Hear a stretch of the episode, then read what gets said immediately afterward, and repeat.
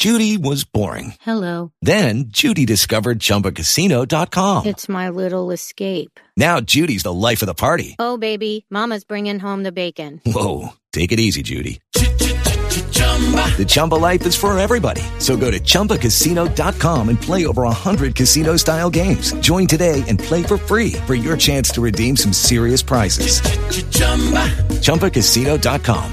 No purchase necessary. Void where prohibited by law. 18 plus terms and conditions apply. See website for details. Good evening, ladies and gentlemen. It's time once again for the Mid Week War. I am Mad Mike, and we are here at Talk Impact Wrestling. With me, as always, is the voice of Inspire Pro Wrestling, Eamon Peyton. How are you, sir? Hi, Mad Mike.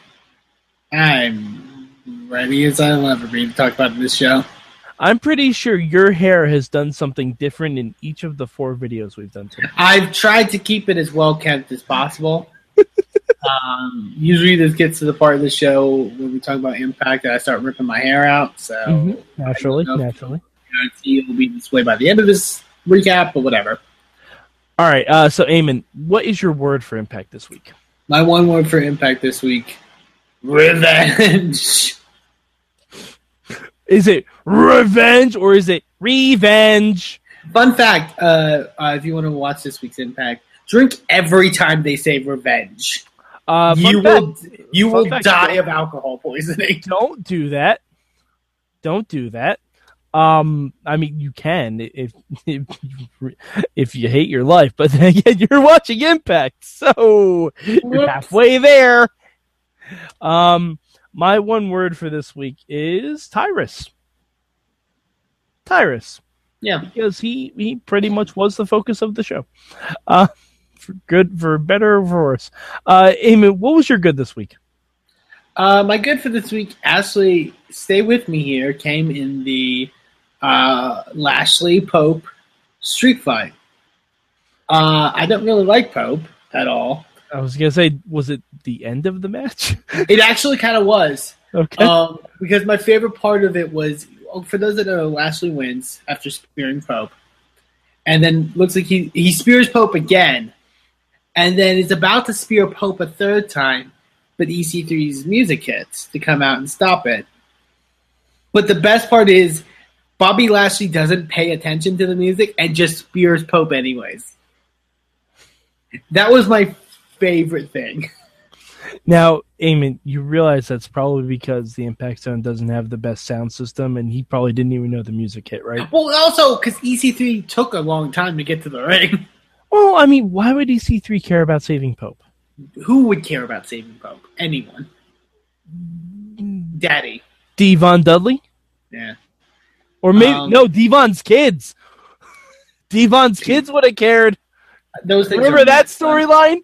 Pepperidge Farm remembers.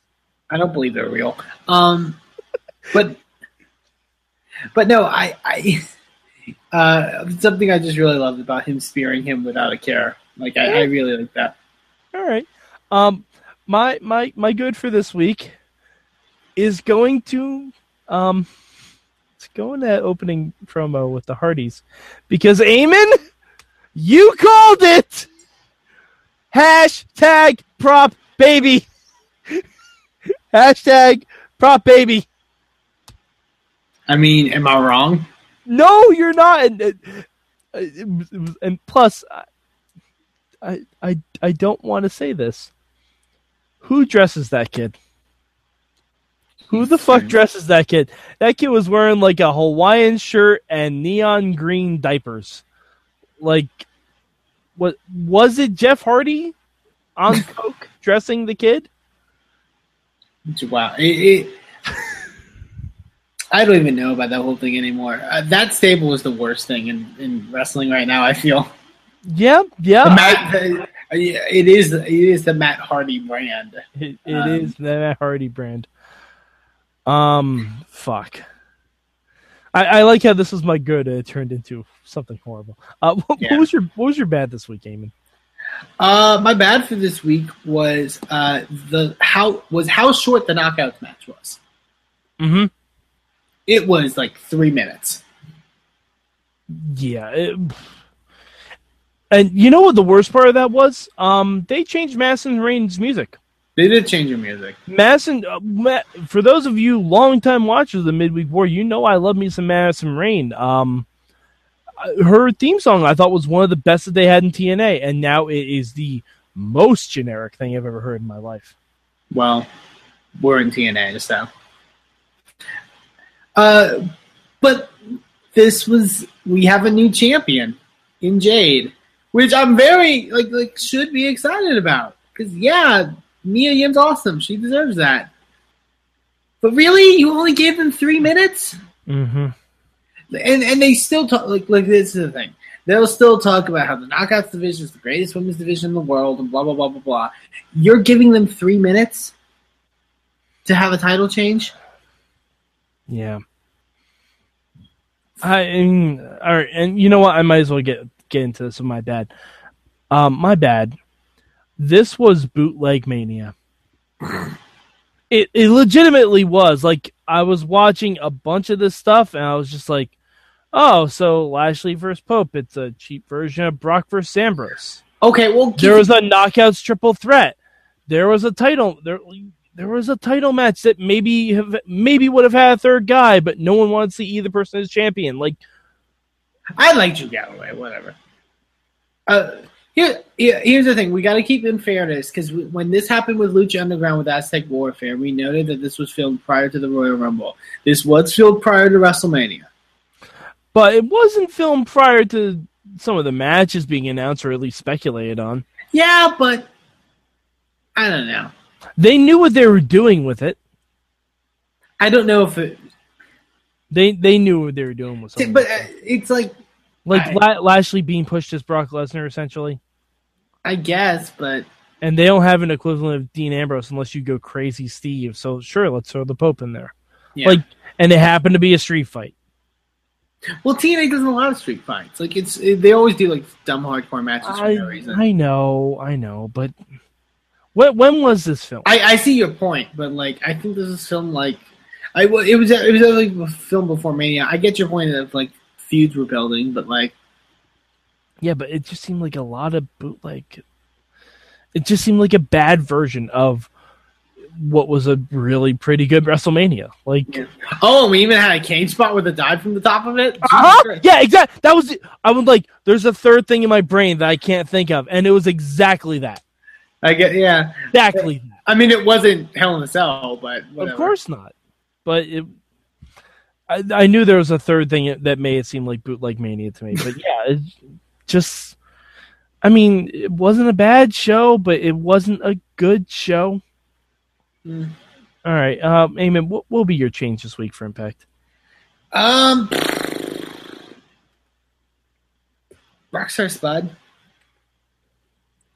It's just frustrating me. We mentioned it before, the fact that his character makes no sense now, and now he's a coke addict. He's just he's sniffing and freaking out all over the place. This was literally going to be my exact change too. Was the story that Matt Hardy gave him bad drugs? I really hope that's the story.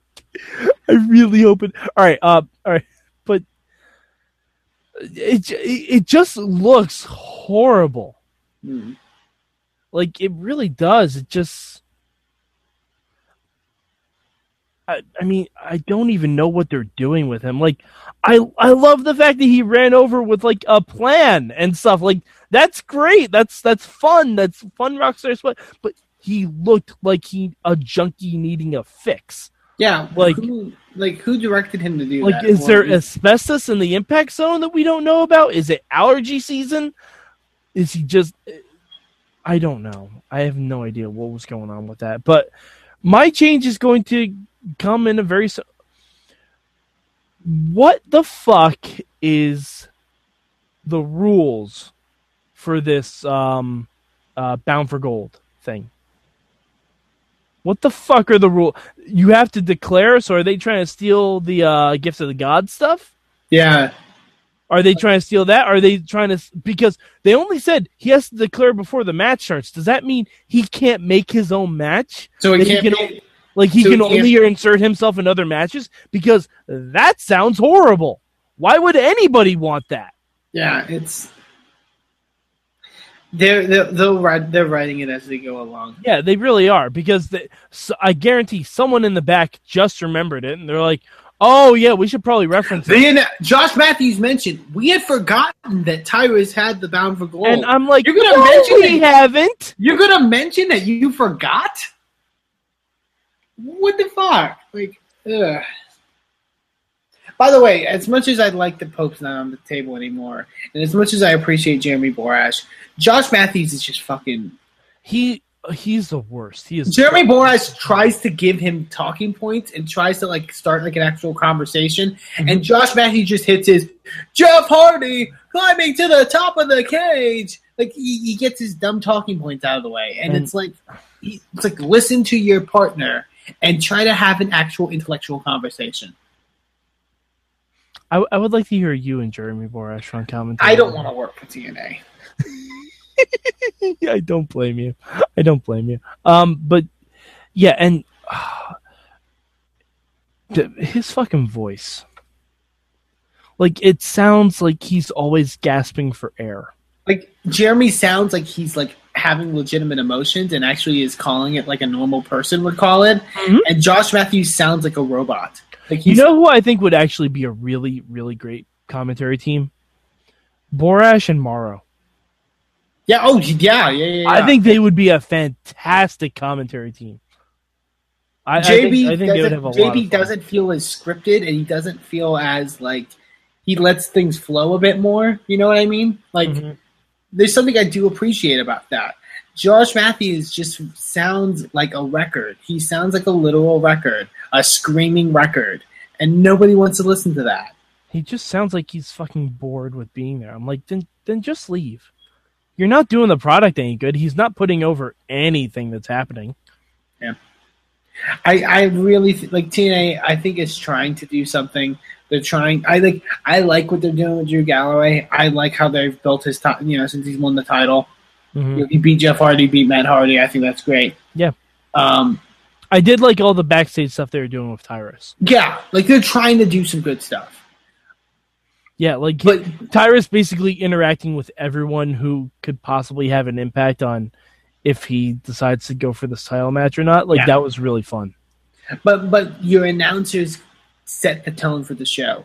They're the voice, they're the narrators, they're the storytellers. So if you have a fucked up commentary team, that fucks up your whole show. It does. Yeah, and it just saps the life out of it. Yeah, it feels lifeless. It feels no end. It feels like there's no energy. It feels like nobody's there motivated. I feel like people are motivated, but when you have Josh Matthews just not caring, like you said, not if it comes off. Maybe he does care and doesn't know how to do any better, but it comes off as if you don't care. Yeah, I mean, it just sounds. He can't even get excited about his wife being in a title match. Yeah. He can't even get excited about that. I'm like, I don't know what to tell you. Where's Mike Tenay? What's Mike Tenay doing? Oh, I would kill Taz, Mike Tenay, Don West, Ed Ferrara, fucking anyone. That one guy they had with Mike Tenay and Taz for 2 weeks or whatever. Oh, fuck, I know. No, you can't. Because they tried just him and Borash, and they have the same exact voice. Oh, do they? Yeah. They had the same exact voice. I remember that. But at least it feels like somebody who's actually focused. And just someone else. Actually, no, that's not true, because I just said all this shit about you. But Josh Matthews, you gotta stop.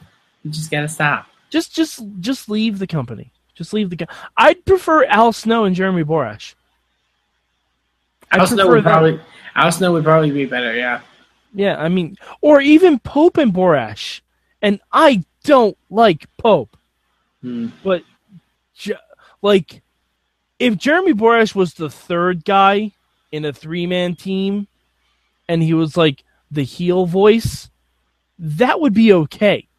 But this guy is your lead. He is your lead commentator, and he is not putting over your product. It's almost like he doesn't even want to watch the things that he's watching. Yeah. And, like, there were parts where he didn't even care about what was happening to Pope. You just call it like a match. Like, yeah. Like, say, like, compare that to when, like, Vampiro was wrestling Pentagon at Ultimate Lucha, mm-hmm. and how Matt Stryker called it. Or even, like, remember when Jim Ross used to get humiliated in Oklahoma every time and he would get thrown into matches? Like, Jerry Lawler, not the best commentator in the world, but Jerry Lawler feared for Jim's life. And you felt like there was an actual friendship there. Yeah, exactly. Like it doesn't even seem to me like those two tolerate each other. Yeah. It's awful. All right. So did we miss anything on Impact? Anything of consequence? I mean, Eddie Edwards turned down Hurricane. Shocker. Whatever. Yeah. I literally forgot that was a thing that was happening. Mm-hmm. EC3 and Bennett are doing a thing. I really love my favorite part about that, and it's favorite because it was bad. But when like Bennett like slipped over lines in his promo, so his response was, Shit, what do? I'm just going to call EC3 a bitch. Like, that's the thing that all TNA guys, like, default to. It's, like, calling someone a bitch. Like, mm-hmm. It's interesting. But, yeah, I think that's everything. Pretty much. Jeff Hardy and Eric Young had a cage match. It was pretty good. Yeah, I mean, the cage match was fine, but where the fuck is Willow? I don't know. We had 2 weeks of Willow build up. Nothing last week. Nothing this week. Like, did they just drop it? Like, Jeff Hardy was wearing a Willow shirt. That doesn't fucking count. All right. So, Eamon, where'd you rank Impact this week? It's actually number 3 this week. Going back to past shows, the only reason it's number 3 is because one of the shows this week was a recap show. Yeah, like I said, I can tell they're trying to do something different and trying to be good, but there's too many problems to where it just affects the whole show. Like, I mean, you know, Impact for me is number 2 this week. I only watched 3 shows. One of them was a recap show. One of them was a literal recap show, and I'll say this: if NXT had one more match on it, NXT would have beaten. And now, at this point, it wouldn't even matter. It could have been Angelo Dawkins versus Sawyer Fulton. I still would have ranked it above. We haven't gotten that blow off. Remember when Sawyer Fulton said he was going to break up the tag team if they lost? And now Angelo's just teaming with another fucking guy and losing his headband. This is true. Oh, fuck. Or like Rich Swann versus Alexa Bliss, because why not? Oh, that would be an amazing match. Wouldn't it? Wouldn't that be so good? Rich Swann would sell that glitz flip like no one's business. All right, so Eamon, where can the good people of the internet find you? You can find me on Twitter at Eamon2Please. You can also check me out in my work for Inspire Pro Wrestling and Inspire Pro Res. Excellent. And you can find me at MadMike4883 on the Twitter machine. Also, go to our Facebook page. Go to WrestlingMamShow.com, Wrestling Mam Show on Facebook, and we post a lot of cool shit on there. Matt Carlins just posted a story about how Eva Marie may or may not have stolen Asuka's NXT Women's title. So, yeah, go over there and check it out. And for Eamon Peyton, I'm Mad Mike, and this has been your Mid Week War!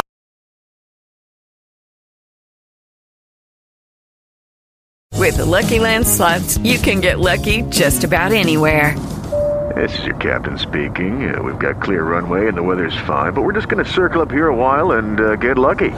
No, nothing like that. It's just these cash prizes add up quick. So I suggest you sit back, keep your tray table upright, and start getting lucky. Play for free at LuckyLandSlots.com. Are you feeling lucky? No purchase necessary. Void where prohibited by law. 18+ terms and conditions apply. See website for details.